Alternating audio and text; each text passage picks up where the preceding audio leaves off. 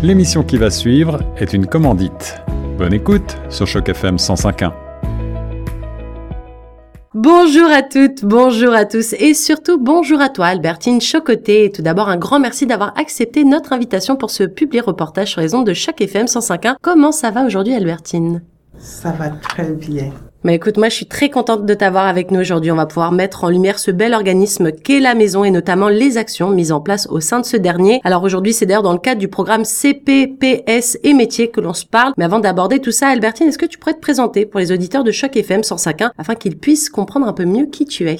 Bien sûr, je suis Albertine Chocoté. Je suis chargée de programme au niveau de la maison et ce programme, je le gère depuis juin 2022 jusqu'à ce jour. Mais avant cela, j'ai travaillé sur la modélisation du programme, toujours au sein de la maison. Et justement, en introduction, je parlais de la maison, euh, mais est-ce que Albertine, tu peux nous rappeler et rappeler surtout aux auditeurs de Choc FM 105.1 quel est cet organisme et surtout c'est quoi son but premier? La maison, c'est un symbole, le symbole de, du foyer, de la chaleur. Et quand on dit la maison, c'est en fait le raccourci de la maison d'hébergement des femmes francophones du Grand Toronto. C'est un organisme qui accueille les femmes survivantes de la violence, bien aux prises avec la violence, pour leur offrir un hébergement sécuritaire à elles et à leurs dépendants, et en particulier les enfants qui sont très souvent en bas âge, au moment où elles cherchent un abri pour les accueillir quand elles ne savent pas où mettre la tête. Et quand elles arrivent donc à l'hébergement,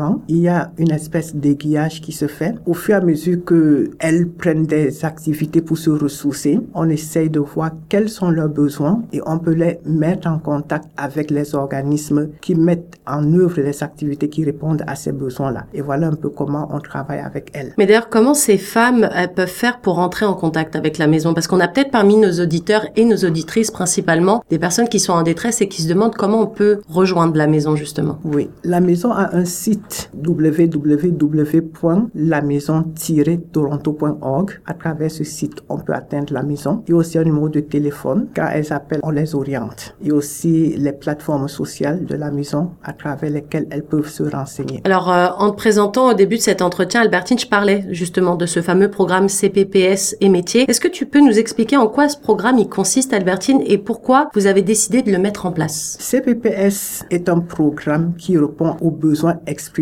effectivement par des femmes qui sortent de la maison et qui vont rentrer dans la communauté. Quand elles rentrent dans la communauté, le constat est que elles rentrent dans l'aide sociale parce qu'elles n'ont pas toujours les compétences nécessaires pour se lancer sur le marché du travail. Donc, une étude de besoin a été faite auprès d'elles et elles ont ressorti que si on les aidait à faire certains métiers tels que la couture, elles pourraient être à même de pouvoir faire des petits métiers même déjà chez elles, se faire un peu plus d'argent déjà chez elle et ensuite maintenant elle pourrait prendre la main. Devenir plus autonome en fait, reprendre la main sur leur vie et leur autonomie en fait. Exactement. Donc ça c'est le début du programme CPPS. Et ensuite maintenant on a essayé de modéliser le programme. On a répondu à un appel à modèle par le gouvernement canadien dans le cadre du programme de préparation des femmes à l'emploi. Donc on a donc préparé un programme emploi CPPS et métiers qui met à la disposition des femmes un ensemble d'activités pour une montée en compétences afin de pouvoir soit obtenir un emploi,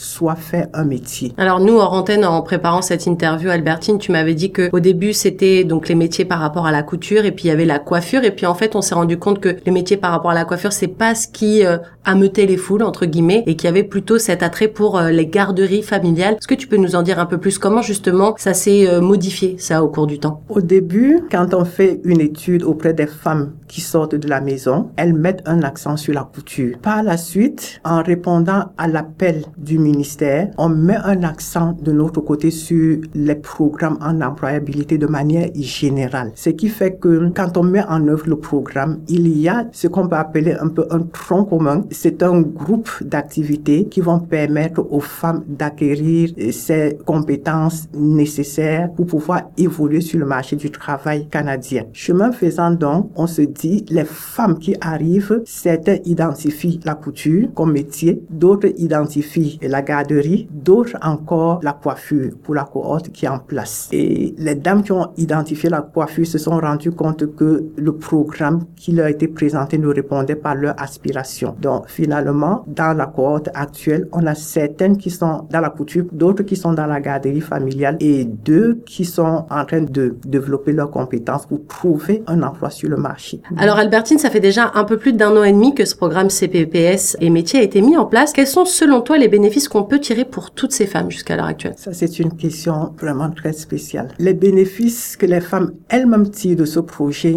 sont énormes. Ne serait-ce que les compétences dans le domaine de l'employabilité. C'est la base de ce qu'il leur fallait pour pouvoir espérer évoluer sur le marché du travail torontois. Il y a certaines compétences telles que la littératie numérique. Aucun employé ne peut évoluer dans cet environnement en l'absence des notions d'informatique. Il y a cette matière, bien ce programme qui est dispensé. Il y a aussi des formations concernant la recherche de l'emploi. Donc, ces femmes bénéficient des compétences pour trouver un emploi, pour demeurer sur le marché du travail et pour progresser. Ce qu'elles bénéficient encore, c'est l'appui au développement des unités d'auto-emploi. Ce qu'il ne faut pas négliger dans tous les processus qui sont mis en œuvre, on les amène à créer un réseau. Elles apprennent à réseauter. Il y a aussi un cadre pour aider ces femmes-là à se soutenir mutuellement. Il y a une entreprise sociale qui est aussi en démarrage dans le cadre du modèle. Donc, il y a la sociabilité qui est quelque chose de très important. D'autant plus que dans ce programme, il y a des femmes qui sont d'un certain âge et qui profitent de cette opportunité pour pouvoir socialiser avec d'autres personnes. Il y a des femmes qui restent seules chez elles et venir à ce programme, c'est une opportunité, une deuxième opportunité pour elles de trouver les autres, de s'enrichir de leurs expériences. Voilà quelques exemples de bénéfices qu'elles tirent de ce programme-là? Et euh, Albertine, malgré l'impact de ce programme, comment vous pouvez être certain à la maison que ces femmes elles vont continuer dans cette voie d'autonomisation et d'intégration par la suite? Cette question-là rappelle la relève du projet. Nous avons des stratégies qui sont mises en place pour que les efforts qu'on développe, qu'on fournit ne soient pas vains plus tard. Il y a déjà sur le plan théorique les compétences pour la formation continue. Donc, on les amène à comprendre la nécessité de toujours se former,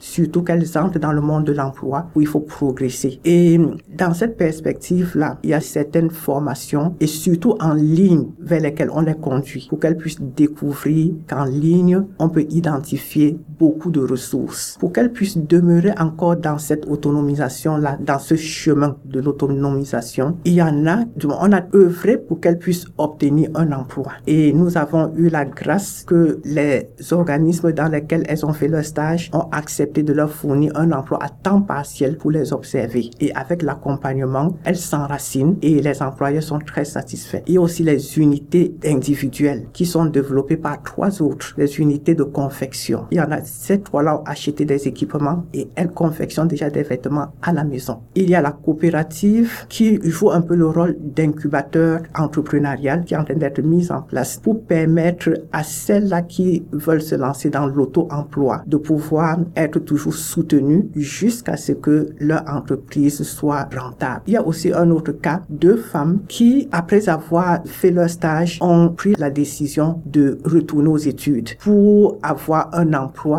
qui pour elles est plus valorisant. Donc, elles quittent de la garderie qu'elles faisaient chez elles et là, elles prennent des cours à la cité pour la petite enfance. Voilà un peu ce qui permet pour nous de comprendre qu'elles vont demeurer dans cette démarche-là. Et avant de se quitter, Albertine, est-ce que tu peux nous dire ce qui est prévu d'ici la fin mars 2024 et la fin de, de ce projet pilote du coup? Oui, nous sommes au dernier trimestre. Déjà et Déjà, oui. Et nous préparons les évaluations pour un peu mesurer le chemin parcouru en ce qui concerne la levée des compétences. Au début, à l'entrée au projet, on a fait une évaluation de leurs caractéristiques socio, économiques, professionnelles, émotionnelles. On a mis en place un programme pour développer les compétences dans tous ces domaines-là et vers la fin de février, on va encore faire une évaluation de leurs caractéristiques pour savoir comment elles ont progressé. Et aussi la préparation de la journée de clôture. À cette journée-là, on va non seulement faire la restitution des leçons apprises à la communauté, il y a aussi les participantes elles-mêmes qui vont présenter à la communauté les produits qu'elles ont eu à réaliser pendant leur séjour. Il y a les accessoires, il y a les vêtements pour enfants, les vêtements pour femmes et ainsi de suite. Et voilà un peu comment nous allons clôturer le programme de janvier à mars. C'est les préparatifs qui sont en train d'être faits. Eh bien, j'espère que les auditeurs de Choc FM 105 auront bien compris ce programme et l'importance de ce dernier. Merci encore Albertine Chocoté d'avoir été avec nous pour parler de ce programme et surtout de cet bel organisme qui est la maison. C'est un grand plaisir de t'avoir en notre compagnie aujourd'hui. Merci et à très bientôt sur les ondes de Choc FM 105. Le plaisir a été partagé. Merci. Merci.